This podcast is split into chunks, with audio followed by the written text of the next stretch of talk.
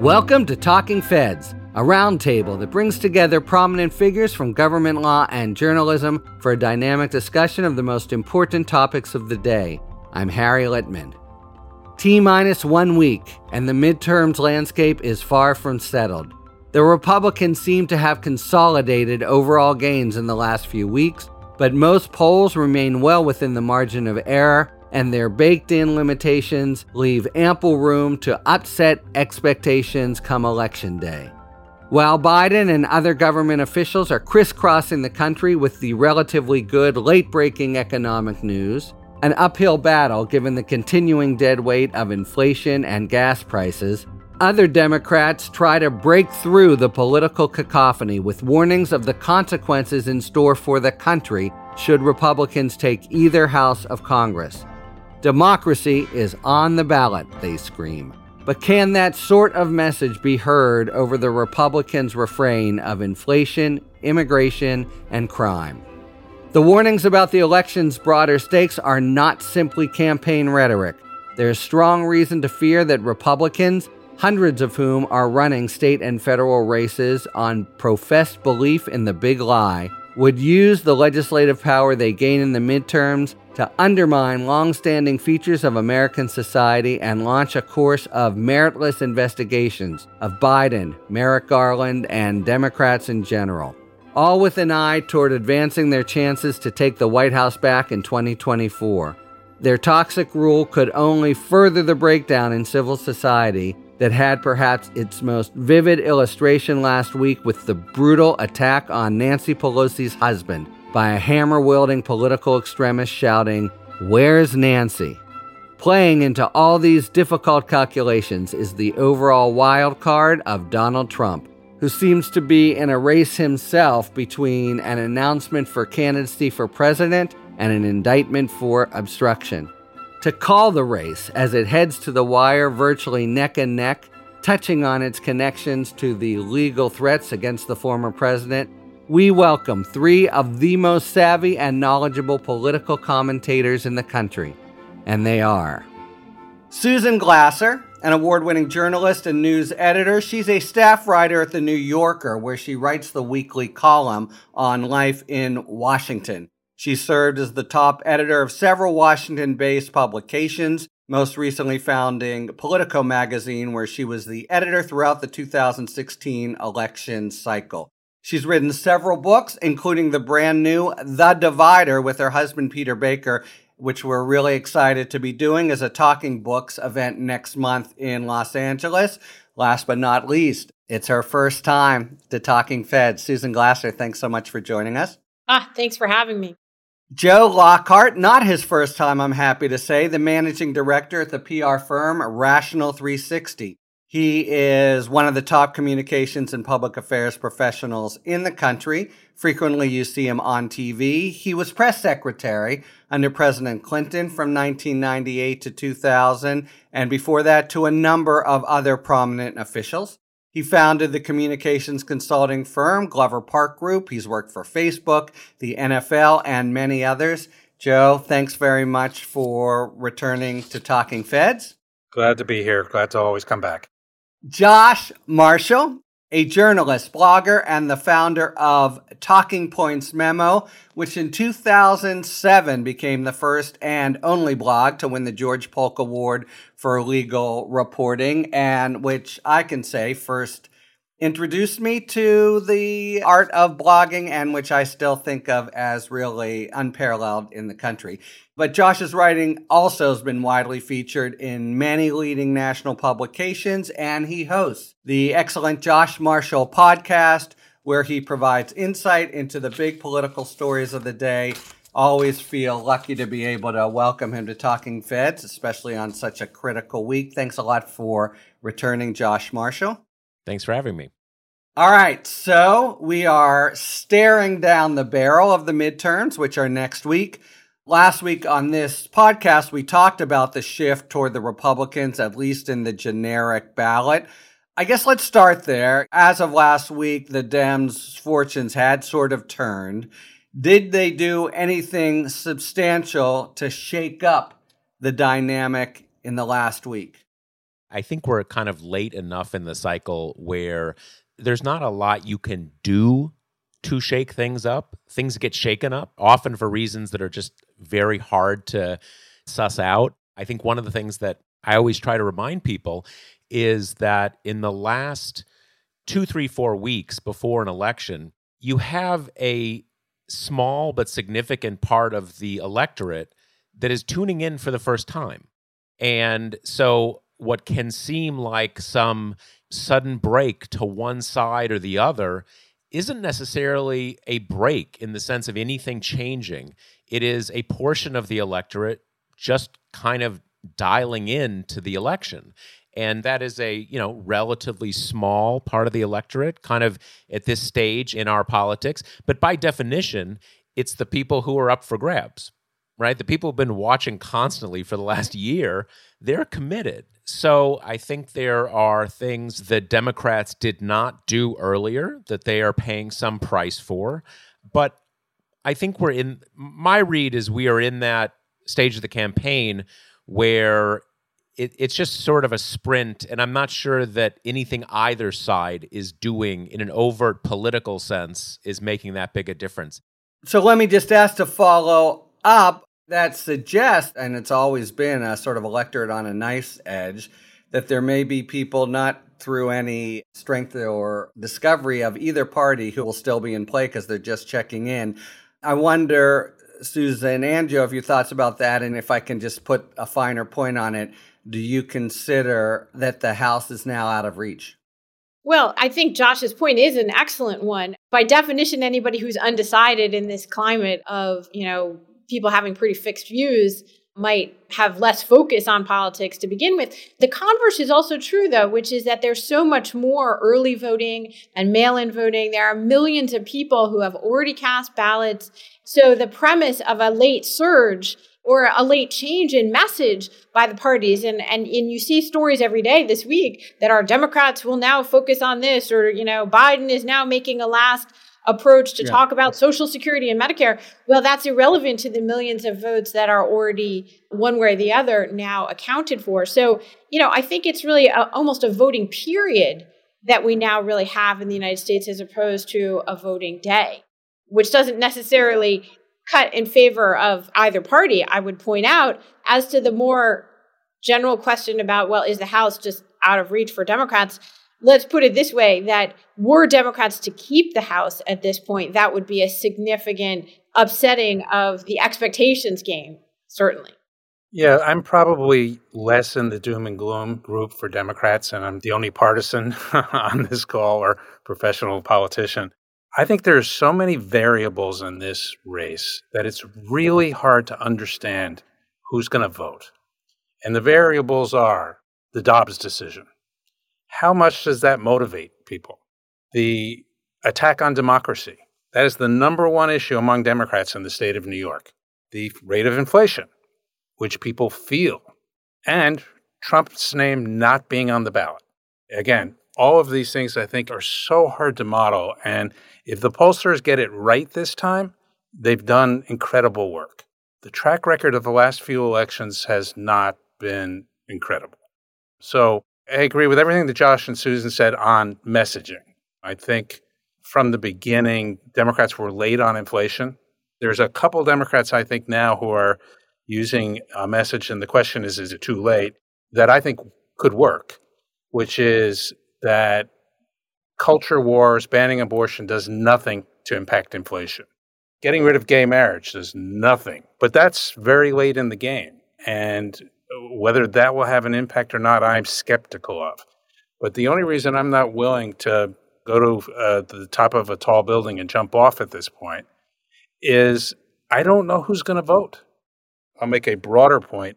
Every election we have, somebody says it's the most important election in the history of our right. country. Now, that right. can't possibly be right. true.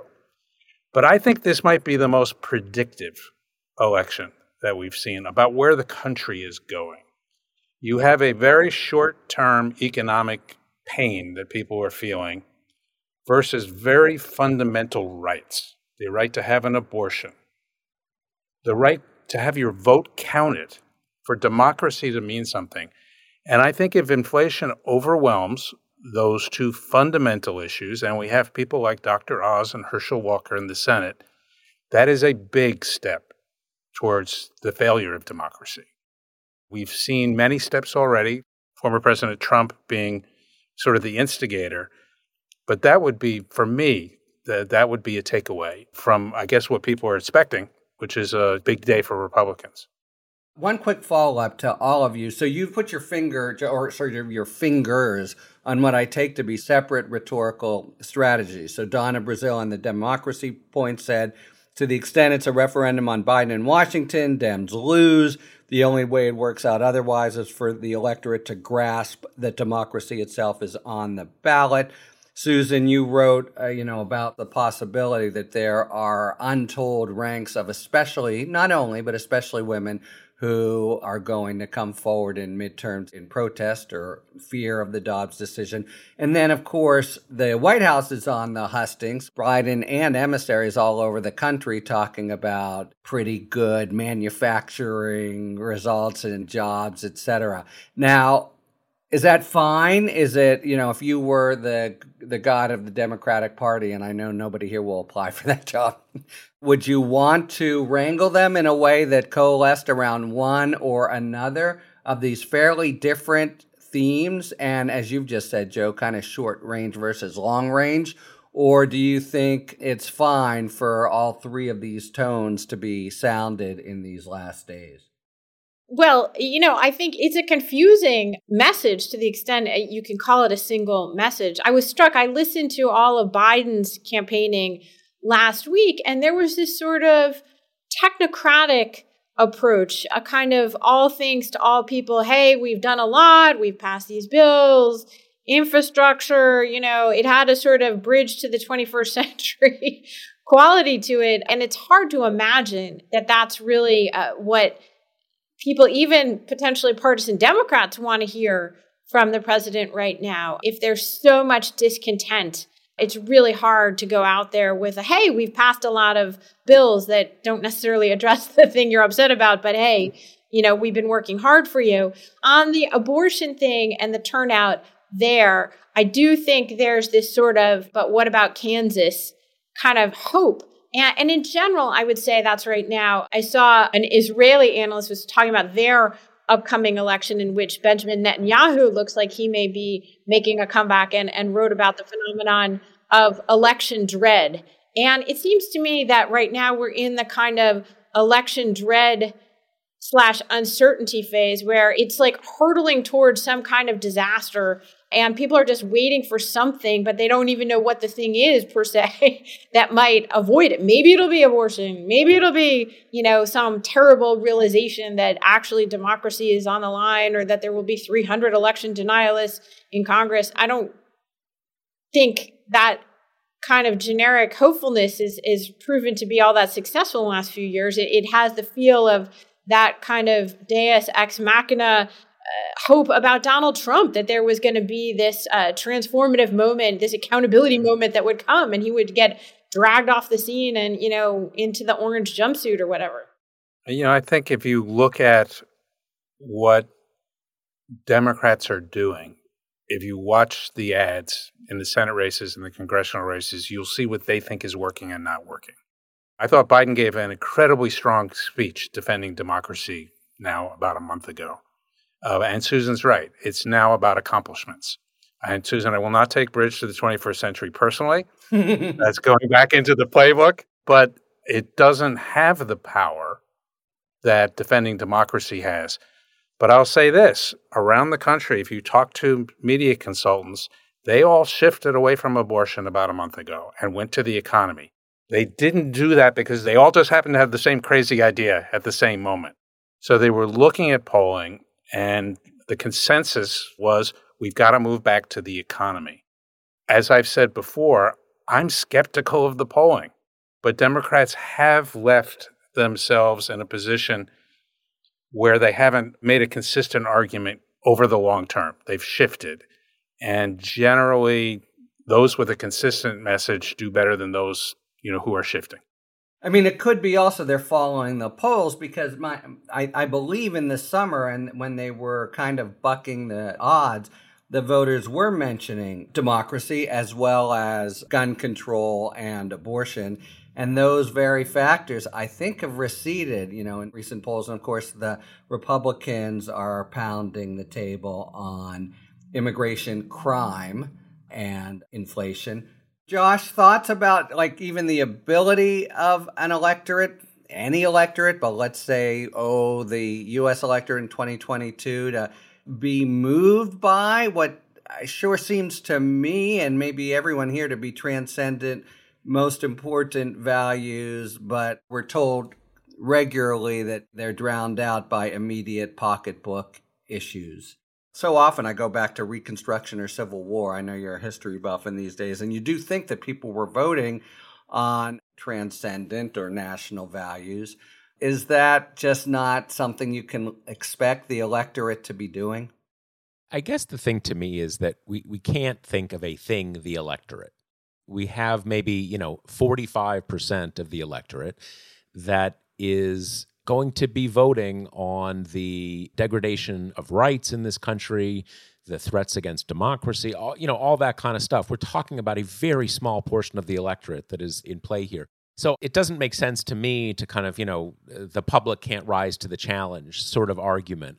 And I guess I would also say that we are often too literal about how people think about issues in an election. You know, you mentioned before inflation, crime, various social issues. I think for the right, those are really one big issue, which is a general disorder in society that is very threatening and frightening. You know, we talk about crime. In most respects, crime has not gone up in any significant way since the pandemic. But it has in some respects. You know, I was just looking recently at the crime statistics in New York City. It's where I live. You know, I was just kind of curious. And to me, the, the fundamental crime is always murder right? In many different levels, not just foundationally, but also in terms of knowing whether it's going up or down. Some crimes don't, don't get reported. When someone's murdered, you know there's a body. You have to account for it in some way.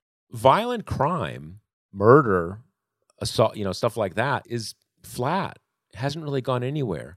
Burglary hasn't. Robbery hasn't.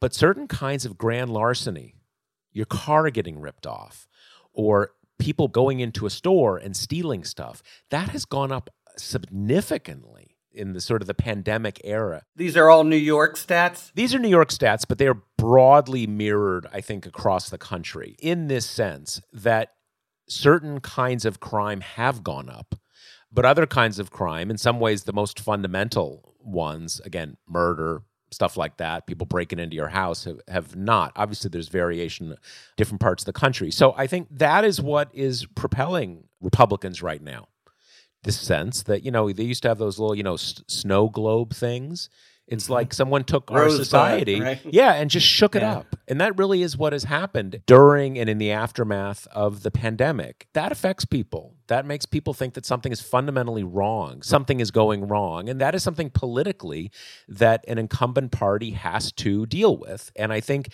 again at a very basic level if you are looking at society and seeing that certain core things that you have to buy all the time have become more expensive really quickly, it is inherently difficult for the people who are in charge to say, we didn't do it, but if you elect us again, we'll fix it.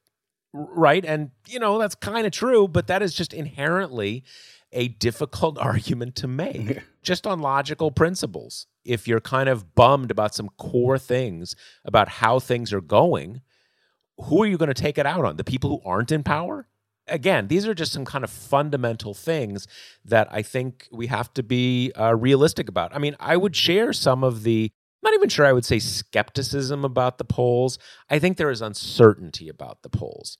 And one thing that I think hangs over every political observer right now is the fact that we have had a couple big elections where the polls were off by a not a huge but a significant amount favoring Republicans. 2016, 2020, 2018 is a little less clear. It's happened twice.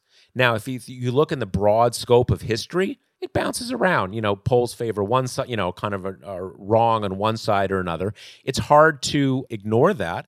It's quite possible if you were to look in retrospect in a few weeks and say, wow, Democrats did better than we thought. I think you could point to some reasons why polls might be underestimating Democratic support. It's also the case that the polls are actually pretty close. But we all assume that they are going to be understating Republican support by maybe two or 3%, and not without some reason. Well, they've also moved, is the other thing. Absolutely. No, there's definitely been a move. I would say that there was a significant move maybe two weeks ago to a week ago, and then they seem to kind of settle. But again, a lot of these things are just, you know, kind of they moved and then they stopped moving. A lot of that's just sort of noise. But no, there definitely seems to be a late trend favoring Republicans. And I think there's good reason to think when you look at a lot of races that are basically tied, you say, you know what? I'm going to give that one to the side that seems to have the wind at its back right now, even if nominally the polls are tied. But all of these things, you could look back and say, you know what? Th- that wasn't the case. So there's a decent amount of uncertainty. Nate Silver would be the first to say it. It's true. Yeah. And I think more than is normally the case just with any polling situation. If you look at this, Harry, with a historical perspective, a Republican victory, a red wave, should be expected. Right. Tip O'Neill took Ronald Reagan to the cleaners in 1982, and everyone thinks Ronald Reagan's the best politician who was ever alive. Look at Clinton in 1994. Look at Obama in 2010. So there is a structural advantage for the challengers. But again, I come back to my original point is I don't know what the structure is of this electorate. Uh, and that's why I have some uh, question in my mind. The really interesting thing, and uh, this is something that we experienced in the White House with President Clinton, was it was a lot easier when it was divided government. When Democrats were in charge of all three branches, we owned every problem. And if we didn't solve it, we got blamed for it. And all of a sudden, when Newt Gingrich owned some of the problem, we owned Newt Gingrich and the president was reelected running, you know, going away. So if I'm Democrats, eh, there are there are problems that will exist, particularly on oversight, if the Republicans take the House. But there are also opportunities there, uh, and it will change the dynamic for the presidential race next time. I would even say there's a good argument that it actually helps the Democrats in 2024. So I spent this week in Washington where people are, you know, specialize in double bank and triple bank analyses. But yeah, that seems to be what the conventional wisdom on the street. So they take the House, do the Republicans, they impeach Merrick Garland, they impeach Joe Biden, etc., and they just go too far being Republicans and in 2024 it aids Biden and the Democrats generally. I mean, that does seem like kind of a Panglossian view, you know, that's, oh, just where we want to be. But what do you think? And more generally, you know, what should we be hunkering down for in the event the R's at least take the House? I mean, I think Panglossian is as good a word as any. In that scenario, it kind of reminds me of uh, Democrats' approach in certain of the contested races this year to be actually spending money on behalf of the more extreme, even election denying Republican candidates in hopes of getting extreme candidates. Now, some of those extremists are going to win election, and that has the potential to backfire. We don't know how on how big of a scale, but that has the potential to backfire on Democrats. And it just it reminds me in general of some of the approach of dealing with Trump that I don't think was very successful necessarily, certainly not necessarily good for the country over the, the four years of Trump's presidency. In a way, I think it speaks to our ingrained desire to fit these very outlier times in American politics into the frame of what we perceive to be at least a more normal uh, status quo before Trump. And that strikes me as quite risky. You know, Marjorie Taylor Greene's House Republican Conference isn't even anything like Newt Gingrich's House Republican Conference. And so to therefore project outwards from, hey, well, you know, Newt won the House in 1994 and it was okay. And, you know, Bill Clinton got reelected. I've heard that a lot. Um, I was just at a conference here with senior foreign officials who were making that argument to me because that's what they heard in Washington on their visits the triple bank shot. Like, well, won't it be okay? The other factor, I think, that suggests that's a, a risky analysis to make is the incredible weakness of the Democratic potential field in 2024. You're looking at either Joe Biden running again, who is not only, you know, very unpopular by historical standards, the most unpopular president right now of anyone except for possibly Donald Trump at this point in his tenure. But, you know, if he does choose to run again, he's already the oldest president ever. He would be as old as 86 at the end of his second term in office. Uh, that strikes me as a potentially very weak candidate for Democrats, and yet there's no obvious other candidate. We may be in a situation, especially if Republicans take uh, both houses of Congress, where you have Donald Trump announcing his candidacy for president within weeks from now. And so, again, you know, Panglossian strikes me as a polite way of saying um, that is a diluted. well, I'll, I'll leave adjectives to you guys. Let me push back on a few of those points yeah. because I really disagree. Let's take first the issue of I think it's overstated, but the extent to which Democrats basically ran ads showing that more extremist candidates were more extremist on the thinking that there's a big market for that in a Republican primary electorate. I don't think there is really any way that will backfire on Democrats. First, because I don't think many of them will win. But I think the reason that was the right decision is that Democrats correctly noted that in practice, it has not mattered whether you are an election denier when it actually counts and how you vote in Congress versus one that is really over the top about it. They end up voting the same way. The more moderate Republicans also voted on January 6th to try to deny the electoral counts. What we have seen is that the more moderate Republicans, with some very, very small exceptions, all of whom are now gone, end up voting with those people. And I think Democrats made what I believe is the correct judgment that in those cases, it actually did not matter if the more extreme candidate won because they end up voting the same way. And I would go down the list with you on all the kind of significant actions, significant votes. That is the case. On the point about is it actually, you know, work to the benefit of the Democrats in some ways if Republicans win Congress? No one is saying it's the better outcome. Democrats are out there working themselves to death trying to prevent it. But it is also worth noting that we have two examples of this from relatively recent history, which is the 94 election and the 2010 election. And the Democratic president won re election in both cases two years later. This isn't a matter of like, it's an unsafe thing to predict. I mean, there are no safe options, I would say, for Democrats or for the country generally right now we're out there kind of on our own trying to figure out how to save the future of the country. But the idea that Democrats are like, "Oh, it'll it'll be fine." I don't see any of that. I think that there's making hard decisions in hard circumstances. You know, I think there's the, the elements of both what you both have just said that are true and that I would certainly agree with.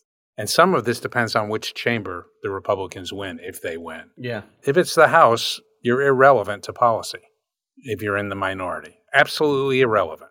So all your job is to do is to play politics. That's the only reason they stay. And I think you'll probably see a lot of Democrats, if they lose the House, there'll be a big retirement push because you do have no role. In the Senate, not a lot is going to change. Neither side will have a working majority. I don't see how anyone gets to 60 on any controversial issue. So I don't know that there'll be any significant impact. Are you saying even if the R's take it, you don't think they'll push on the filibuster and, and the like? Kind of doesn't matter. Joe Biden's president. Yeah. He'll veto anything that would have needed 60 votes. Yeah. Yeah. And I think when it comes to the Democratic field, you don't have to two years out be the, the candidate that everybody wants.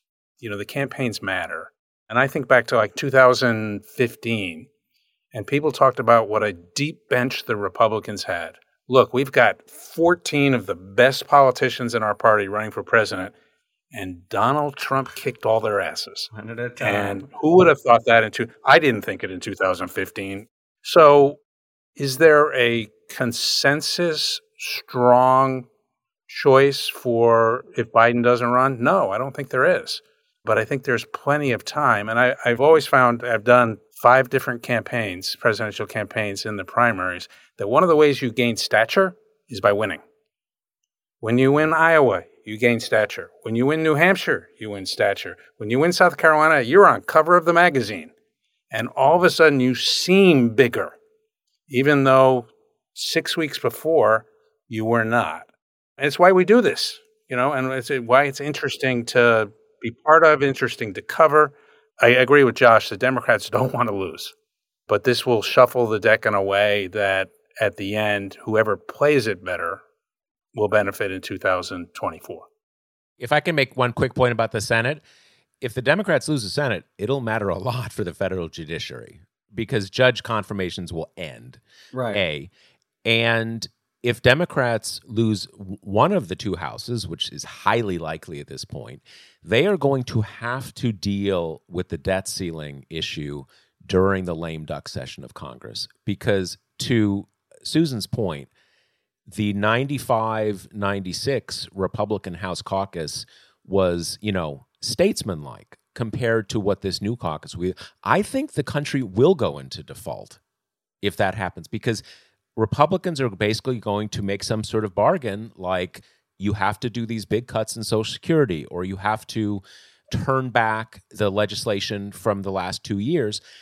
There's going to be no appetite for that among Democrats. There's going to be no way to sustain that. And I don't see that House caucus balking.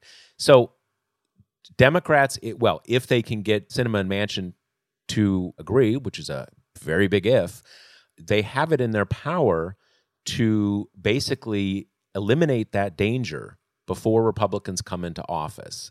I think on the default, the people who are going to like it the least are the voters. The voters are going to see a government not working. They're going to see the Republicans as the driver of it not working. They're going to see their 401ks plummet even further. The hostage in this is cutting Social Security and Medicare. From a voter's point of view, that sets Democrats up. So not, I'm not sure I completely understand their thinking. There's plenty of other things they could cut that aren't popular. I agree with your point, Joe. And I agree, it'll kind of, in a weird way, help Democrats, but you will still have ended up with the government having a debt default, which will have massive repercussions for the rest of all of our lives. Absolutely. And there's certainly no one in the Democratic Party that wants that to happen. Oh, yeah, of course. Um, of course and I don't think, I think Republicans, if you gave them a lie detector test, would want that to happen. But I think you're right about their caucus. There are no adults. There are no adults in the room anymore in the Republican Party, and they will do and have promised and will do reckless things because that's what Trump would do.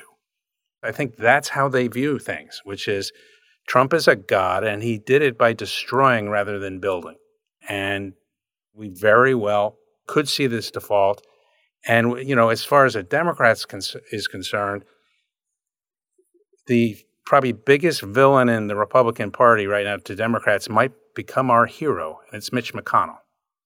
Because when I say there are no Republicans who are adults, he has shown a record of being an adult when you come to this particular issue. But I don't think he'll have the backing of his caucus. In this narrow sense, I agree with you about McConnell, but he doesn't run the House. Sure. And you need both.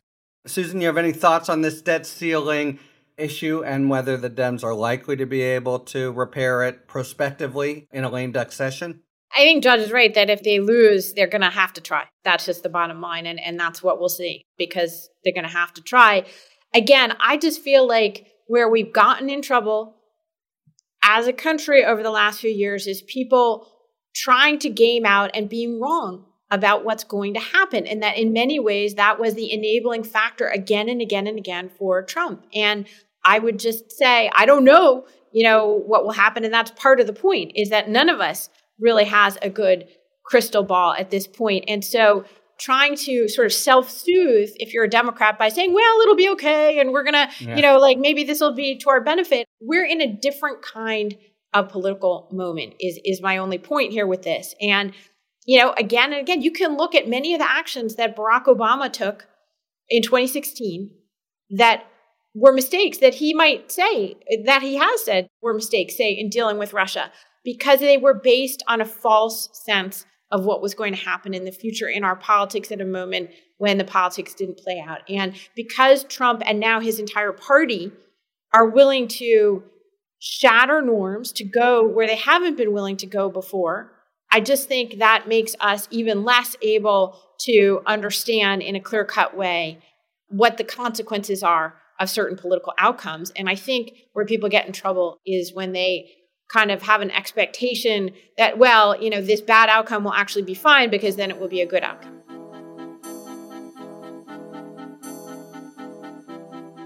It's time now for our sidebar feature, which explains a legal or political concept that figures prominently in the news but isn't necessarily ever explained there. And today we thought it was important to explain a concept that we already explained a few years ago in another sidebar, but is completely front and center in the Trump investigation in Mar a Lago, and that is executive privilege. And to read executive privilege, I'm thrilled to welcome Matthew Weiner an actor, director, producer, writer, and novelist. He's the creator, as everyone knows, of the television series Mad Men, also The Romanoffs, as well as an executive producer and writer of The Sopranos. He's won nine, count them nine Emmys, seven for Mad Men and two for The Sopranos, as well as three Golden Globe Awards. He also published his first novel, Heather, the Totality in 2017. Among his many other honors, Matthew was included in Time magazine's Time 100 as one of the most influential people in the world. I give you Matthew Weiner on executive privilege. What is executive privilege and what are its limits? Executive privilege is the right of the President of the United States and other high ranking executive branch officials to avoid producing certain documents and information to Congress or the courts. The purpose of the privilege is to allow the President to receive candid advice from close advisors without the threat that the information will become public. The Supreme Court has made clear that at least some of the communications are protected under executive privilege, but the scope of the rule is hotly debated, and executive privilege disputes rarely result in judicial decisions. However, some parts of the doctrine are relatively clear First, executive privilege is limited to communications made in the process of shaping policies and making decisions. Not all communications in which members of the executive participate. Where the communications directly involve the president or White House staff members with broad and significant responsibility for providing the president with advice, the claim of privilege is at its strongest. The stronger version of privilege is sometimes called the presidential communications privilege and is distinguished from the weaker deliberative process privilege. Second, regardless of form, executive privilege does not provide absolute immunity against producing requested information. Instead, communications are presumptively privileged, but that presumption can be overcome by establishing a serious need for the information. In the Watergate cases, the special prosecutor established the need for Nixon's tapes because they contained evidence related to pending criminal trials. However, where the information could be obtained through another source or is merely cumulative of other obtainable information, executive privilege will stand.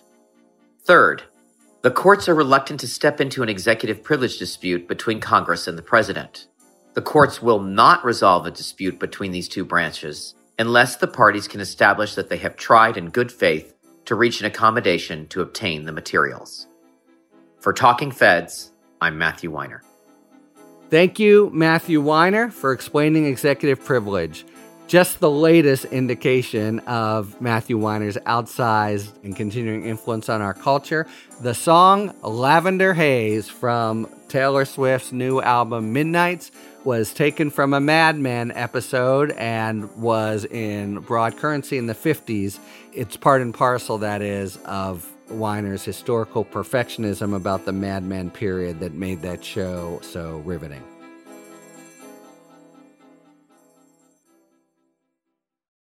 All right, it is now time for a spirited debate brought to you by our sponsor, Total Wine and More. Each episode, you'll be hearing an expert talk about the pros and cons of a particular issue in the world of wine, spirit, and beverages. Thank you, Harry. In today's spirited debate, we peek behind the wine label to see who lays claim to the best Chardonnay, California or Burgundy, France. As we've touched on before, wines from the US are classified by the grape, while French wines are classified by the region.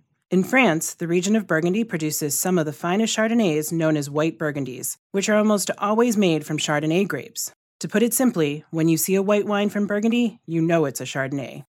The cooler weather and cloud cover in Burgundy creates wines that have less of the rich fruit flavors you might find in a California Chardonnay. But what white Burgundies lack in fruitiness, they make up for in highly aromatic and complex flavors that range from tropical notes and crisp green apples to fresh jasmine and exotic spices. And you don't have to book a flight to France to taste them either. Just swing into your local Total Wine and More and ask one of our guides for a tour of our white Burgundies at a great value.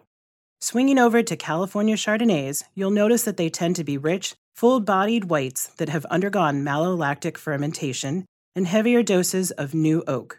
But that's actually a great thing because it helps to create a creamy, buttery feel and flavors of butterscotch, vanilla, and ripe tropical fruits with medium acidity, which make for an ideal bottle. So when the mood calls for Chardonnay and you're torn between California and Burgundy, come talk to our guides at Total Wine and More where it's always easy to meet in the middle and grab a bottle of each. Thanks to our friends at Total Wine and More for today's A Spirited Debate. So, why don't I complicate it even further with the point that you made? So, uh, you said earlier on that maybe developments on the ground might provoke Trump to announce a candidacy in the short term rather than the long term. So, we now have the subpoena's been received and that battle is now drawn. I wonder if you have any thoughts about where it's going, but you have the final hearing of the committee. This is more my um, bailiwick, but you know, every day things are getting more serious for him. I think in the Mar-a-Lago investigation, little things that I, as a former prosecutor, recognize are putting him in the crosshairs. So I wonder if you have any sense of the relationship between the dynamic of the midterms and Donald Trump's fortunes over the next couple years? Well, in some ways, he faces the same challenge that Bill Clinton faced in 1995. The number one job was to clear the field and to make sure nobody ran against him. I think Trump gets in for two reasons. One is to try to clear out some of the field before one of them catches fire. The second is, and this is a perverse political point of view. But these investigations, I think, help him. Remember, there will be multiple candidates. He does not have to get 50% of the Republican Party. And the core Republican Party believes that the entire system is rigged against them.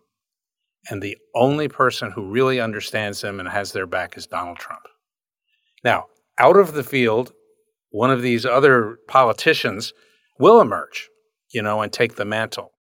And if I were Trump's advisor, I would say don't give them the oxygen.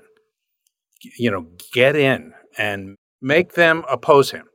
Make Josh Hawley have to give a speech saying, I don't support Donald Trump. Make Tom Cotton give that speech. Make Ron DeSantis make that speech. Now, there's people who can make it. Liz Cheney can make it. But I don't know how Republican candidates will thread the needle of what's wrong with Donald Trump. You can have Trumpism without Trump. I don't see anyone who's done that. Yeah, just to jump in, I agree with that. There's two other factors that would sort of suggest that Trump is is leaning in perhaps even more than he was say a year ago to running again. One is it's his economic model, right? The second he is not a candidate for president, his fundraising goes down, his relevance goes down. We all stop talking about him so much. And it's hard to imagine that that's something he's willing to voluntarily do. And the same goes for ceding the field to a successor. That's not what he's all about. rather than taking the win and saying, well, yes, Ron DeSantis is absolutely a Trumpist mini me made in my image, and I'm so delighted that I've reshaped the Republican Party. We all know that psychologically that is not how Donald Trump is wired. And of course, he's immediately hostile and suspicious of Ron DeSantis. I made him. He's not really me. I'm me. He trashed him in the Maggie Haberman book that just fits with what we know. And we know an awful lot about the psychological profile of the former president. He also seems to believe, uh, and you can speak, Harry, to whether that is a, an accurate belief or not, that there's some sort of magical protection cloak that he gets by being a presidential candidate that might forestall an inevitable federal indictment in any of these cases. And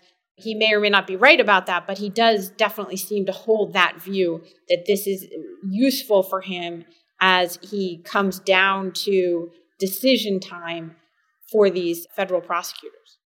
Can I make one quick point on that? Because I'll forget if I don't, and then I'll see to Josh. Oddly, I think he has it absolutely wrong. I think the establishment in Washington at the Justice Department is struggling with can we indict a former president? Are we able to, as a country, use the judicial system no matter what he did?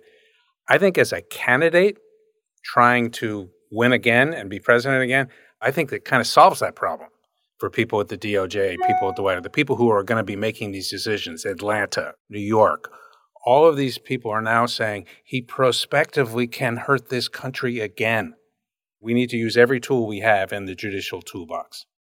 I'm not sure I agree, and and it's more like I just don't know if uh, on Joe's last point, like my gut tells me that being a candidate perversely does just you know kind of make prosecutors give it a second thought and get a little more nervous about it. But Joe could be right. I just don't know. I could see that both ways. But what I think is crystal clear is that the conventional wisdom and how Trump and his advisors see it that there is no way that getting in the race in two weeks makes it more likely that he will be indicted or more likely that someone else will be the nominee. And since the man thinks with his brainstem, right, and it's kind of what maximizes safety and power for me, then of course he'll get in. Because why wouldn't he? Just why would he not? It's a way to keep himself out of jail and fear and, of losing, but yeah. Yeah. Well, I mean, but then he comes up with some reason why he decides not to run. Right. But I, I don't think the Republican base electorate care. In fact, it will energize him. Yeah. Energize the, the base if he is indicted. Absolutely. Absolutely. He could run from jail. I, I, there's no legal impediment. If he's indicted tomorrow, there's no trial for a year. I'm hearing three votes for Donald Trump candidate in 2024 relatively soon in the next few months. Is that right? Agree. Yeah, One, why two. not? Yeah, absolutely. Yeah. All right. Well, there's uh, an end. We got a minute left for our talking five, where we take a question from a reader we often answer it in five words or fewer. Today's question uh huh. If you were Elon Musk, what's the first rule you would make or change on Twitter? Resign as CEO, but with the letters being words. So it's five. This is a variation on Josh, uh, which is stop tweeting. well, right. The current uh, best advice, best practice is never tweet, right? So I'm not sure that is quite in line with the premise of the question, however. it's a pretty loose, loose part of the episode. And I'm going with no takebacks on Twitter bans. We are out of time. Thank you so much to Josh, Joe, and Susan. And thank you very much, listeners, for tuning in to Talking Feds. If you like what you've heard, please tell a friend to subscribe to us on Apple Podcasts or wherever they get their podcasts. And please take a moment to rate and review this podcast. You can also now subscribe to us on YouTube. We're posting full episodes, talking books, and bonus video content. You can follow us on Twitter at Talking Feds Pod, and you can look to see our latest offerings on Patreon, where we post bonus discussions with national experts about special topics exclusively for supporters.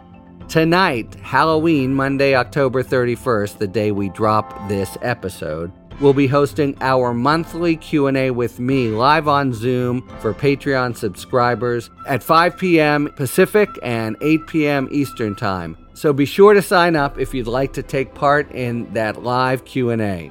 Submit your questions to talkingfeds.com slash contact, Whether it's for Talking 5 or general questions about the inner workings of the legal system for our sidebar segments. Thanks for tuning in, and don't worry, as long as you need answers, the feds will keep talking. Talking Feds is produced by Olivia Henriksen, sound engineering by Matt McArdle. Rosie Don Griffin and David Lieberman are our contributing writers. Production assistance by Laurel Feldner, Colena Tano, Emma Maynard, and David Emmett. Thanks very much to the great Matthew Weiner for explaining executive privilege. And our gratitude goes out, as always, to the amazing Philip Glass, who graciously lets us use his music. Talking Feds is a production of Dolito LLC. I'm Harry Litman. Talk to you later.